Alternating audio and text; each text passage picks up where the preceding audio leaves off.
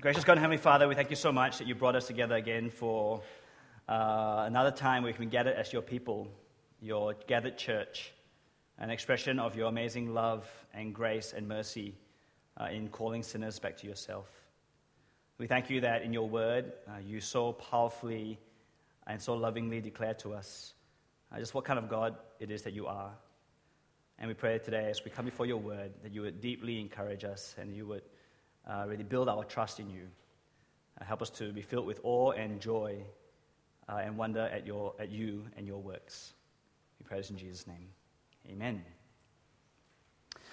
Now, I'm not sure about you guys, but uh, when I was growing up in church, I grew up uh, under a steady uh, Christian diet of being told what to do all the time. All sermons ended with instructions about what to do, uh, whether that was to read the Bible more, or pray more or evangelize more, right? It's always about something to do, right? To, to serve God more and better.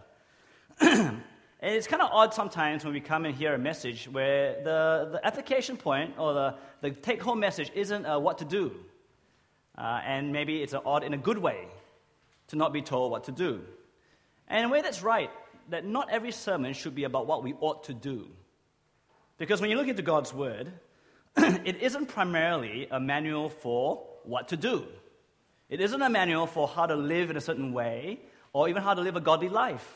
That's part of the scriptures, but it's not what the main reason for scriptures are. God's word, first and foremost, is a revelation from God about God. It's God telling his creation, his people, everybody, his character and his purposes and his works and especially seen in the gospel, which is the culmination, the, the full representation of God's character, purposes, and works. The Bible is about God and His gospel. And it's from knowing God that we can figure out how to live life in response to who God is and what God's purposes are and what God has done. But without knowing who He is and really taking that in, we have no idea. We'll just be doing stuff just for the sake of doing stuff which I know is the story for many of us growing up in churches, isn't it? Now, these chapters of Isaiah really focus us in on God. And the main response really is simply to behold your God, right? To really listen and to take God in, to see God as wonderful and worthy of trust, to feel wonder and experience joy. It's not really a doing, kind of thing. It's a listening and believing. Now, we need God's word to help us to know how to live life. But more importantly, we need to know God in order for our faith in Him to be built up, to know what exactly are we doing in response to Him. Right, at the end of the day, God's word is to build our faith, isn't it? To restore and to renovate our faith that is flagging, that is lagging behind. Maybe some of us here are feeling tired as Christians, and our faith is becoming weaker and weaker. For some of us, maybe we just become a Christian recently, and our faith is young, and it needs to be built up. For others, we need a faith to be sustained during tough times. We're going okay, but we're getting pressured from all kinds of things in life. We need our faith to be sustained. For others of us, we are going all guns blazing, right? We're doing well in the faith, and we need His Word to keep fueling that, for us to keep pressing on in the service to God. Without faith in a God that we truly know, the life of faith is near impossible to live.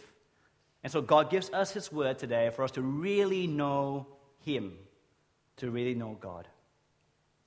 Now, in last week's chapters, chapter 40 to 42, Isaiah prophesies to Israel of a future time after a period of utter despair.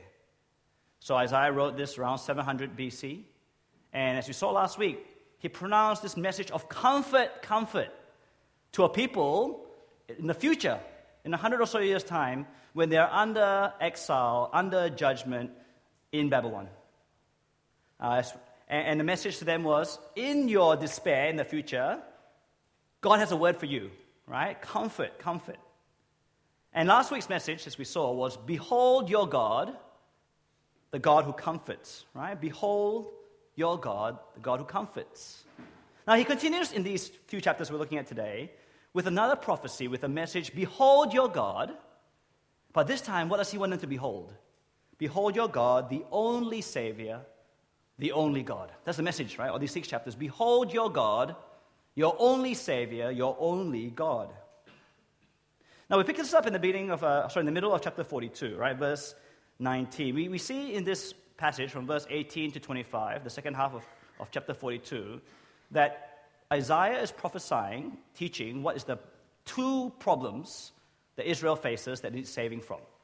Right? Two problems that they face that they have massive salvation needs in. Verse 19 is the first one, 42 19. Who is blind but my servant, or deaf as my messenger whom I send? Who is blind as my dedicated one, or blind as the servant of the Lord? If you read around the context, the servant was meant to be Israel. They were meant to be God's servants to God and to the world, but they were blind. They were spiritually blind and spiritually deaf. And so we see that one of their big problems was that they needed saving, they needed salvation from sin. Have a look at verse 22 now. Verse 22. But this is a people plundered and looted. They are all of them trapped in holes and hidden in prisons. They have become plunder with none to rescue, sport with none to say, restore. So we see the second problem they've got. They are plundered and looted, exiled and imprisoned, right? They, they need salvation from Babylon. You see, they, their spiritual condition, sin, and their national crisis, exile, are, are really two sides of the same coin. It's because of their sin that they're in exile. Right? Exile is a punishment for their sin, judgment from God for their rebellion. Now, in chapters 43 to 48, right, in the, in the, in the passages we're looking at today, Isaiah's prophecies of rescue from Babylon is interspersed uh, with prophecies about forgiveness of sin. So there's rescue from Babylon, and there's forgiveness of sin. It's almost impossible to talk about one without the other, right? They're so intertwined, so connected. However, in these six chapters we're looking at this morning, this afternoon, the key focus is on salvation from Babylon. And then when we get to next week, chapter 49 and 55, we'll see the emphasis on salvation from sin, the forgiveness of sin through, through the servant, the suffering servant. But today, it's about the rescue from Babylon through the anointed Cyrus. But whether it is salvation from Babylon or salvation from sin, the main point of these chapters is very clear, very simple. The Lord God is Israel's only Savior. The Lord God is Israel's only Savior. And the message for us today is that the Lord God is our only Savior. Now, when we, read, when we open chapter 43 and we start to see the, Isaiah, uh, the prophet Isaiah talk about God's salvation, it's awesome how it starts. It's such a joy to hear how intimate and personal salvation is. Chapter 43, verse 1. But now, thus says the Lord, he who created you, O Jacob, he who formed you, O Israel. Fear not, for I have redeemed you. I have called you by name. You are mine. You see, right from the get go, we see that salvation from God is not driven by a business like uh, or, or, a dispassionate plan of God to save. It is not business like at all. It is not dispassionate at all. It's, it reminds us, as we begin to hear the prophecy of salvation, that it is God who has created and formed his people, both as a creator, forming us as human beings, but also informing Israel, informing Jacob to be his chosen people. There's this great sense here of personal ownership and a cherished belonging to God. And then God says, I, I have redeemed you. I have personally gone out and I have brought you back. I have called you by name. Every single one of them. Not just a specific general call, but He has called each of them individually, each of us individually by name to belong to Him. Listen to how present God is in, in salvation, right? How present He is with us. Verse 2 When you pass through the waters, I will be with you. And through the rivers, they shall not overwhelm you. When you walk through fire, you shall not be burned, and the flames shall not consume you.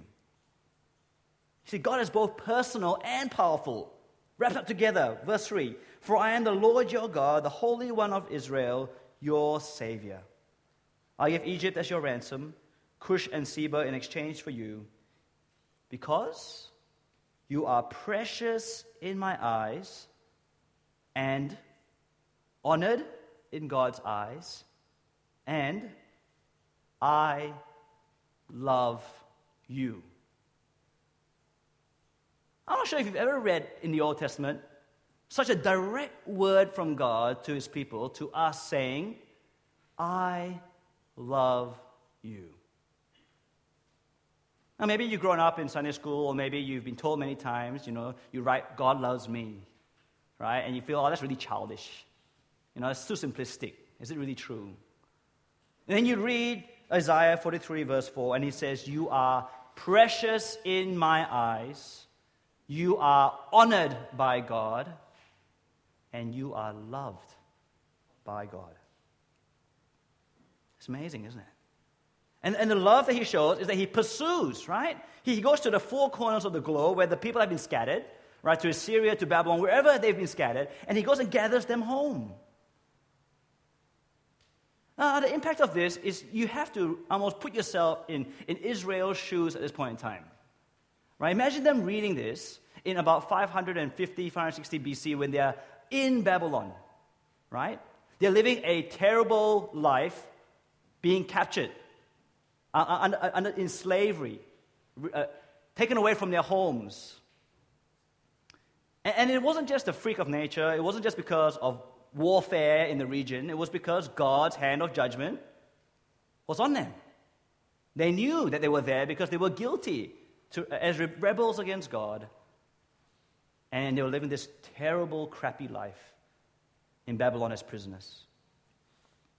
And then you open this prophecy from Isaiah, written a hundred odd years ago, and you hear the message that God is powerfully working to save you. And why?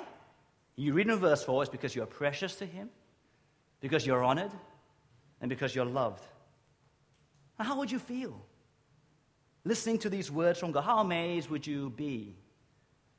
Wouldn't you sit there in your crappy living quarters and think, why would God even bother with me? Why would He do this? I mean, he's, he's created us and we become such worthless creatures. Why would the maker of, of something precious that had become so rotten want to keep pursuing rotten old me? Wretched man that I am. Why would God call out to each individual rebel, me, the person beside me, and all the other rebels living in Babylon under God's judgment? Why would He go out and call each of us by name? Why would He go out of His way to pursue us, to be with us? Why would he say, I will be with you through it all? And it's not till we realize that we are so far from God, so undeserving, that we will hear a verse like this and you make yourself wonder, why would God bother with me? And yet he does. And, and when we get to the New Testament, we, we see where the Bible goes with this promise of God to be with us. We see that he comes, his son, the Son of God comes in this world to, to make promise to his disciples, to us Christians. Right, famous verses, Matthew 28, the Great Commission, it ends with this beautiful verse, doesn't it? And behold, Jesus says to his disciples, I am with you always to the end of the age. I am with you always to the end of the age. And then Jesus fulfills this promise. How is he with us? He fulfills this promise by giving us his Holy Spirit.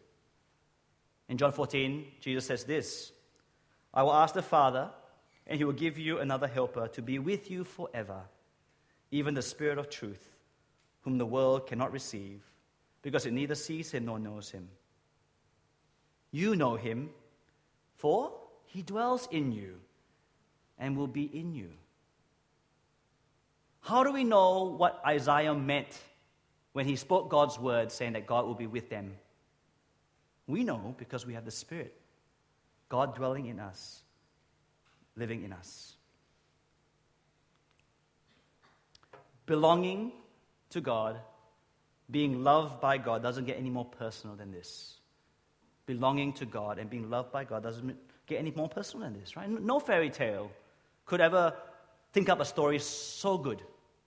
No hero in existence could be so unbelievably heroic and generous had they not been living in a world where God has already done the most heroic, the most gen- generous, the, the best thing that we could ever see someone do. You see, the Lord God is the only Savior. The only one, not just with the power to save, but with the desire to save. Just because God is powerful doesn't mean anything good for us unless He desires to save us. And that's what He does. He desires to save us. Now, so the question is having read this passage, is your experience of God's salvation intensely personal like this? And many of you here are believers. You, you know what it means to be saved by God through the gospel. Has your experience of God's salvation been intensely personal like this? Or has it been that your, your approach to salvation, to faith, has been too intellectual? That you failed to behold just how unbelievably wonderful and generous and personal our saving God is? Do you feel comfortable saying, God loves me? And are you able to say, I love God? Is there something personal to salvation? Now, so for some of us, you know, we, we're weighed down by guilt. We're weighed down by guilt, aren't we? Or we, we feel spiritually dry, disconnected from God for whatever reasons. Maybe there's no joy in your faith at this current time. And if that's you, then you would do well to meditate upon this wonder of a passage. You know, to, to, find, to find joy and, and comfort in God not just to know it in your head, but to actually experience it in your hearts. To be able to be sparked in your wonder and awe of God again, a God who so loves and cherishes us who are so undeserving. I hope that you'll have an inter- intensely personal view of God's salvation and experience of it because it's true, it's real. Now, having declared God his own ability to, to save and his willingness to save, we see that God then acts to save. Right? He acts to save. Chapter 43 verse 14. Let's pick it up from verse 14. Isaiah 43 14. Thus says the Lord, your Redeemer, the Holy One of Israel For your sake I send to Babylon and bring them all down as fugitives, even the Chaldeans, in the ships in which they rejoice. I am the Lord, your Holy One, the Creator of Israel, your King. Now, the Chaldeans here are just another name for the Babylonians, right?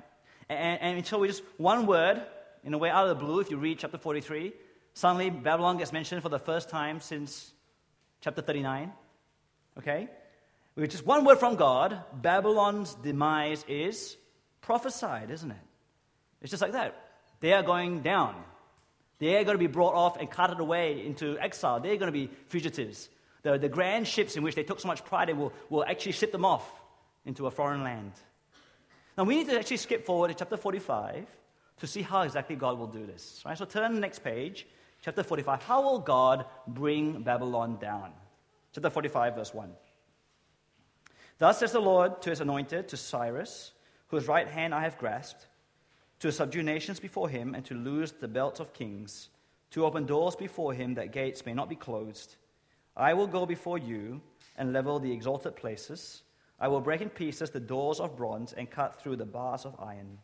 I will give you the treasures of darkness and the hoards in secret places, that you may know that it is I, the Lord, the God of Israel, who called you by name.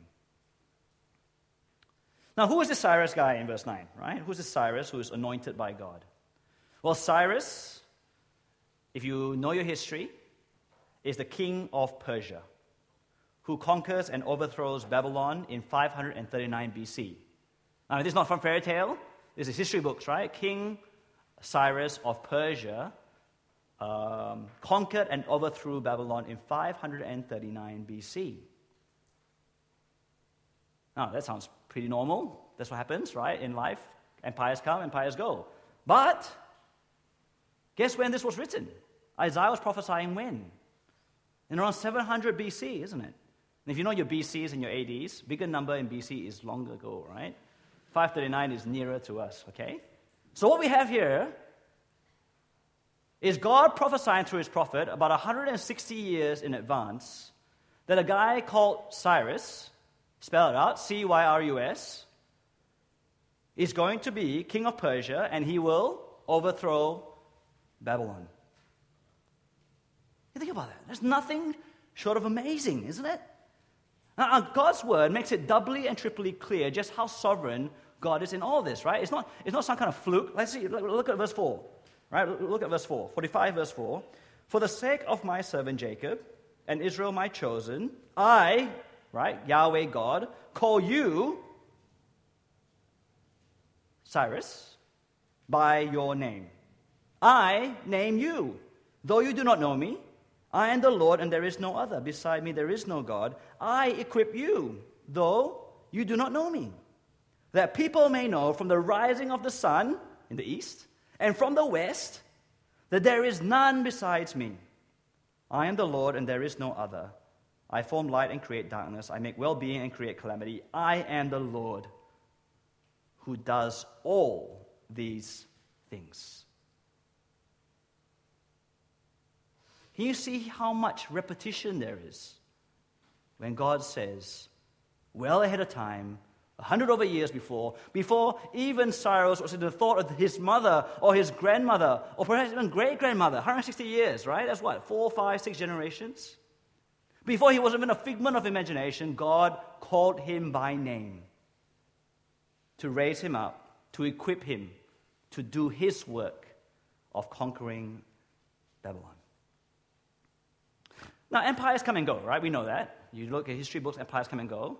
So I can easily say to you, you know, US, The their days as a superpower of the world will be over soon. Uh, some other world leader will rise up, probably Asian, because Asians rule the world now, or they will. That doesn't make me a prophet.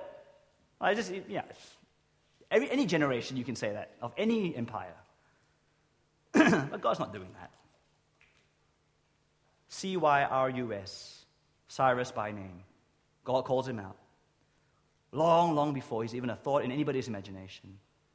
Even while he's going about his business, being raised up in some royal family, as he goes about planning with his army how to conquer foreign lands, even as he takes over Babylon, he doesn't know God.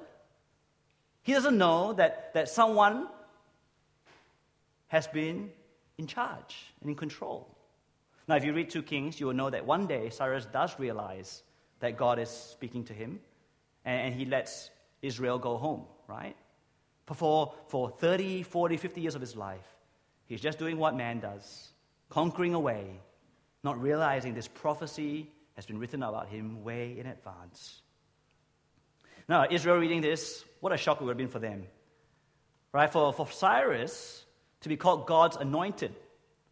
Now, God's anointed is a special word for the Old Testament people. I'll bring it up to you on the screen, right? This is the word. That's what anointed means, right? In Hebrew, anointed means Messiah. Or more technically, in, in Hebrew, it's Mashiach. You got to spit a bit, right? Mashiach, right? So Messiah is the same word as Christ, right? So Hebrew, Messiah, Christos, Greek, English, anointed one. They all mean the same thing. And it means God's chosen king and savior. Cyrus of Persia is God's king and savior at the time. It would be a shock for Israel, and I can imagine it would be a shock for Cyrus too, to finally realize what God has done in his life. Now, all this prophesied 150 years in advance. What's God doing? What's his purpose in doing all this? Well, he makes it so clear, doesn't he? Over and over, and over and over in these verses, he repeats this line, doesn't he? So that you, Israel, so that we, reading these words today, may know that it is the Lord God who has done this. So that we may know that it is the Lord God who has done this. No one else can do this, only me. That's what God is saying, right? Can't you see? Can't you see? I am, right? That's his name. That's what Yahweh means, the Lord. I am. I only can. There is no other. But God rescues and saves in ways that makes it absolutely clear that He is the one doing it, that He is in absolute sovereign control. And even more surprising, a salvation that comes through Cyrus and all the prophecies fulfilled so miraculously is the, the gospel. It's God saving us through the gospel, the most surprising salvation, the most surprising Savior of them all. The idea that God would take on flesh to live amongst us. That salvation will come through dying on a cross. Right? That's not unexpected. Well, why, would, why, would, why would God save you have to die on a cursed tree? That his exaltation as king is through his resurrection from the dead. That, that in Jesus, all the prophecies and promises of the Old Testament are fulfilled. Amazingly, in the one person. Now, I dare you to go and find every prophecy and promise in the Old Testament, and you try and figure out whether it's possible that one person can fulfill it. And you kind of think, no way, right? Except that we're Christians and we know, yes, way. Right? Jesus has fulfilled all of God's promises and prophecies. In Jesus, we see how God can, can remain just and pour out his wrath in judgment on sinners, and yet how he can save and give us forgiveness. God saves in a way which makes us see that God alone is God, and there is no other. There is no other way of salvation that can solve our problems. There is no other God who can do it with the kind of wisdom and control and love that God has done it through Jesus. But there's more. There's more to behold. One more point, right? Point C. Alongside Babylon's downfall is the downfall of her idols. I tell you now to chapter 44, starting at verse 6. Okay, have a look at chapter 44, starting at verse 6. Thus says the Lord, the King of Israel and his Redeemer, the Lord of hosts I am the first and I am the last. Besides me, there is no God. Who is like me? Let him proclaim it. Let him declare and set it before me. Since I appointed an ancient people, let them declare what is to come and what will happen. Fear not, do not be afraid. Have I not told you from of old and declared it? And you are my witnesses. Is there a God besides me? There is no rock, I know not any. Is there any other? And just to be sure, he goes into 12 verses of mockery, isn't it? It's really mockery of idols and the stupidity of worshipping idols. From verse 9 to 20. Right? We touched on this last week. If you hear last week, chapter 40, there was already a passage about the, the, the, the, the foolishness, the stupidity of idols and idol worship. But here is another kind of extended version of showing the absolute worthlessness of idols and the stupidity of people who want to worship it. Now, pick it up with me in verse 14, okay? We'll just read a bit of it. And I want you to hear how much mockery and sarcasm is kind of in these verses. He, this is the carpenter, the one who's going to build the idol, cuts down cedars, or he chooses a cypress tree or an oak and lets it grow strong among the trees of the forest. He plants a cedar, and the rain nourishes it. Then it becomes fuel for a man. He takes part of it and he warms himself, he kindles a fire, and he bakes bread. Also, he makes a god and worships it. He makes it an idol and falls, falls down before it. Half of it he burns in the fire, right? Over the half he eats meat. He roasts it and is satisfied. Also, he warms himself and says, Aha, I am warm. I have seen this fire. And the rest of it he makes into a god his idol, and he falls down and he worships it. He prays to it and says, Deliver me, for you are my God. You see that? Aha, I am so warm. There's fire. Deliver me. Same piece of wood. You can laugh, you know. Bible is quite funny sometimes, right? And you think about it, the, the imagery of getting a piece of wood, you cut it down in half, one you burn, feed yourself, make some bread, feel warm, and the other piece you carve, carve, carve, then deliver me. Why would Israel do this? Why, why do men and women put trust in man made things to deliver? And why is it that Israel kept falling to idol worship? And why is it that today we continue to worship idols? Now, you know, we might not bow down to a thing we carve with our hands, right? A piece of wood. But we still look to man made things to deliver us, don't we? We still look to man made things to deliver us. We still look to the man made earning of money, the provision of money, to make us feel secure and to get through things in life. We still look for a secure job to deliver us from a meaningless existence or to give us purpose. We, we still look to, uh, we look for security and for fulfillment in, in rom- romance and in family, in, in medicine. There's constant pursuit to be healed and have a longer life. We're still saying to the things of this world that we make with our hands, that we make with our minds, Deliver me, for you are my God. Whenever you look to something to give you meaning, purpose, you're asking it to deliver you from a life of meaninglessness. It's asking you to give substance. That's what God does. Now, when you think about Israel, why is it that they would keep on fashioning idols of the gods of the nations around them to worship? What was it that was so alluring about these idols? Well, what was alluring about these idols was that they worked. Right? They worshiped these idols because they worked. Now, what do I mean by that? Now, I love watching kung fu movies, right? I grew up watching a lot of them, and the Ip Man series is pretty good. Anyone watch Ip Man? I said number three, right? Number three is weird. Mike Tyson is in Ip Man. Okay, it's really weird. Um, but Ip Man is um, Wing Chun master, right? He's the sifu of Bruce Lee, right? And there's a few movies made about him. And you know how these movies are, right? In a kung fu movie, they'll, they'll have their school, you know, the Wing Chun school versus the whatever other school. I don't even know any of the other names, because Wing Chun's best, right? So the, what happened was the Wing Chun school guys would be like walking around the streets, being all, you know, I'm Wing Chun guy. And then the other people will come on the street, and then they'll have a fight, right? It's always like that. They have a fight, and then they get thrown on tables. The table will smash. They'll get smashed by benches, but then there will be no scratches on their face because they're like invincible. And now there'll be an impasse There'll be like a draw, right? Everyone's all battered and bruised out or whatever. And then they call Sifu, right, to come and fight. Correct? And then there will be this battle scene, right, between the Sifu, right? And you got Donnie Yen, Ip Man, fighting with his broom, uh, feather duster because he's just so good. Because he's Wing Chun, right? And then the other guy will be like using his, all his funny stuff. And then what happens is the master will lose. And then the Tuti, all the disciples, will be like, oh, then they'll drop their weapons that belong to the old school. And then what do they do? They're going to follow, right? Ip Man, right? You know, accept me as your disciple. And then they will present their or whatever, right? okay?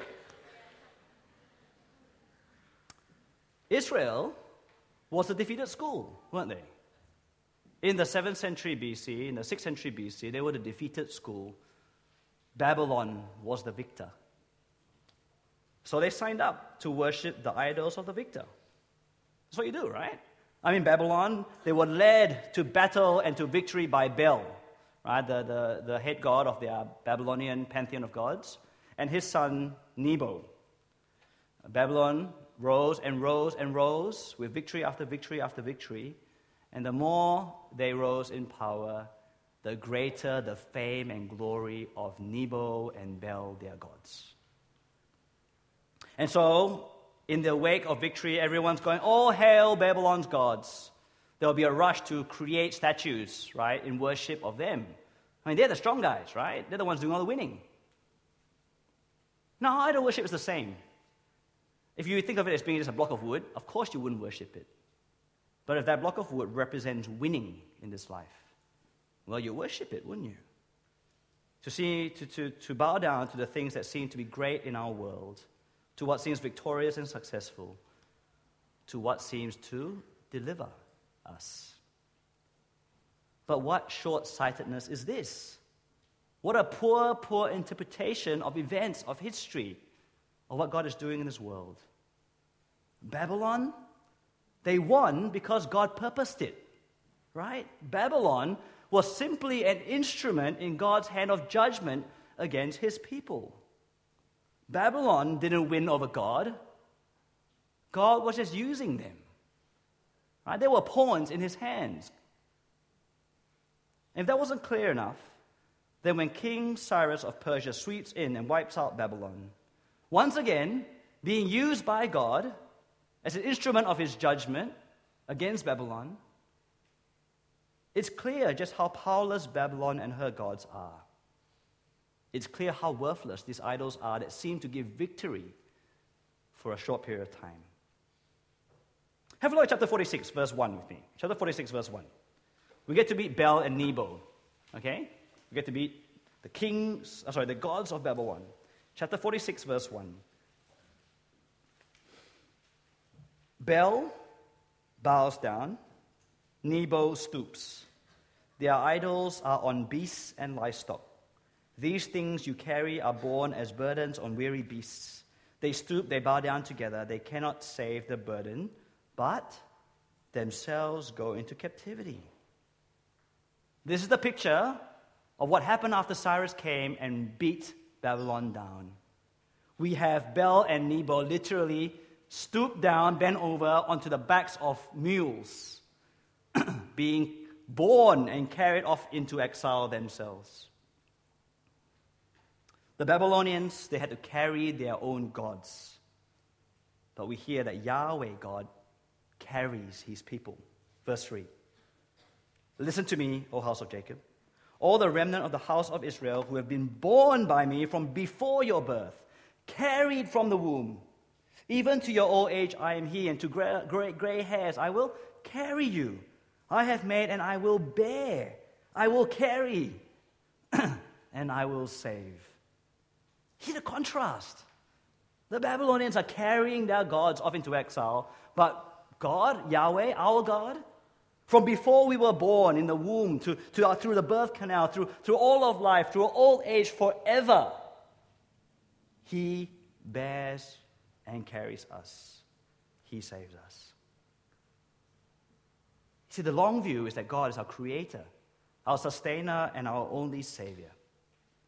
Let's read more, right? It's, these two passages are too awesome not to read more. Okay, verse 5.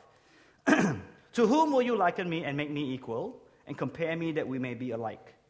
Those who lavish gold from the purse and weigh out silver in the scales hire a goldsmith and he makes it into a god. Then they fall down and worship. They lift it up to their shoulders, they carry it, they set it in its place, and it stands there. It cannot move from its place. If one cries to it, it does not answer or save him from his trouble. Remember this and stand firm. Recall it to mind, you transgressors. Remember the former things of old, for I am God, there is no other. I am God, and there is none like me, declaring the end from the beginning, and from the ancient times things not yet done, saying, My counsel, my counsel shall stand, and I will accomplish all my purpose.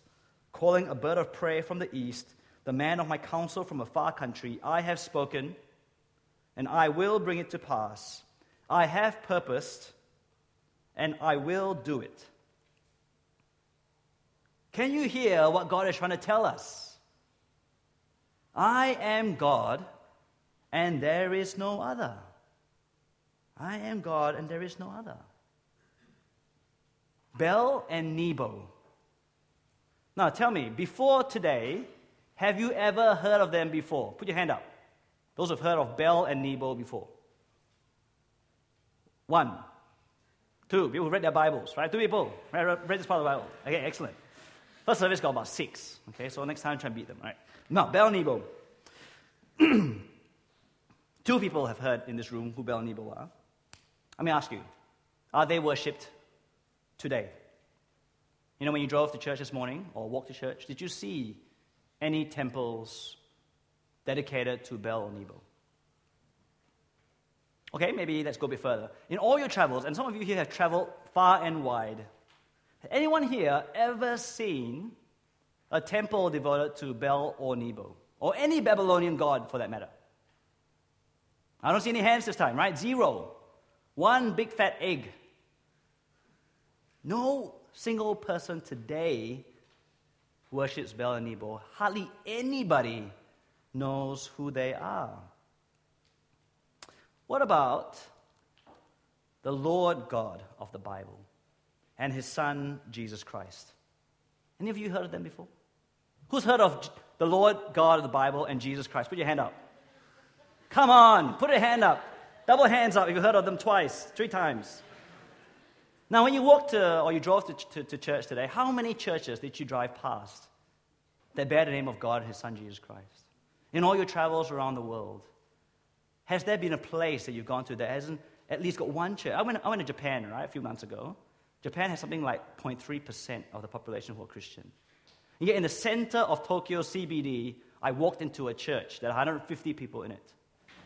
And we have a partner, the Mandas, who are in North Japan, Hokkaido, in, in Whoop Whoop, right? Uh, Kampong, right? Nobody place. There's church there. How many churches do we see around the world? How many churches do we see every day? You know, idols are worshipped because they point to something successful and victorious. They seem powerful and great, but only for a time. They hold out a promise of salvation, of security and success, but they can't deliver. Don't be fooled. Whereas the Lord God, our only Savior, through His Son, our Lord and Savior Jesus Christ, has shown us over and over again that He can deliver, and He has delivered. All through humanity, through His Son's coming and dying and raising, gives us a certainty of what He will keep on doing to the end. And it's hard for us, isn't it, to see beyond the present. It's hard for us to take the long view when the present evils and trials and disappointments and discouragement set in. It's hard to take the long view when others in our lives around us seem to be delivered from their trials and tribulations and their, their meaninglessness and are given meaning in life and, and have money and career and family and, and all the good things that this world offers as, as gods. It's hard to take the long view when they seem so successful and our God doesn't seem so great. And that's why we need God's word. We need God to, to help us, to call us to behold Him again, to see Him as the great I am, Yahweh, to see that He alone is God, to see that He alone saves. God wants us to take the long view, to be able to see what He has already done, and to be certain of what He will definitely do. God is calling us this afternoon to hear His word to behold. Come and see. Take him all in. And believe that the Lord God alone is God. He alone saves. Intensely personal is our salvation, our saving God. Immensely powerful he is to overthrow the enemy. And incredibly and undeniably, God saves in infinitely wise ways, all to show us that He alone saves. Let's pray.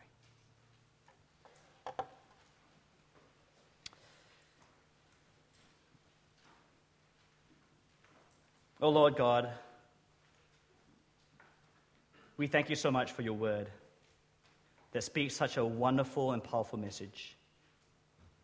We thank you that in content, intellectually, it is already so amazing, but with the help of your Spirit, implanting your word deep in our hearts, we are amazed. We stand in wonder and awe at just how supreme and infinite and unique you are as God. We thank you for your word that, that calls on us to behold you, to really be convinced, not just in our minds, but convicted in our hearts, that you are the only Savior, the only God. Help us to see just how intensely personal you are to us for us to be able to hear your words with such amazing gratitude and wonder that you treasure us, that you honor us, and that you love us. We thank you for your infinitely wise and powerful plan of salvation. That, that over a period of centuries and millennia, that every promise, every prophecy of yours has been fulfilled amazingly in your Son Jesus that your salvation plan could never be invented or thought of by anyone else, that no fairy tale could be as good, no hero could be as heroic. It is only you. And we pray that in knowing this, you will help us never, never to ask the things that we make with our hands to deliver us. They will see that it is worthless and meaningless and, and just foolish to, to, to strive after money for meaning, to strive after a good career or, or, or family life or, or romantic relationship or, or medical advancements to prolong our lives, to truly give us the security and the meaning and purpose that we need. Help us to see that it is you alone that can give us life, that can save us. For we pray this in Jesus' name.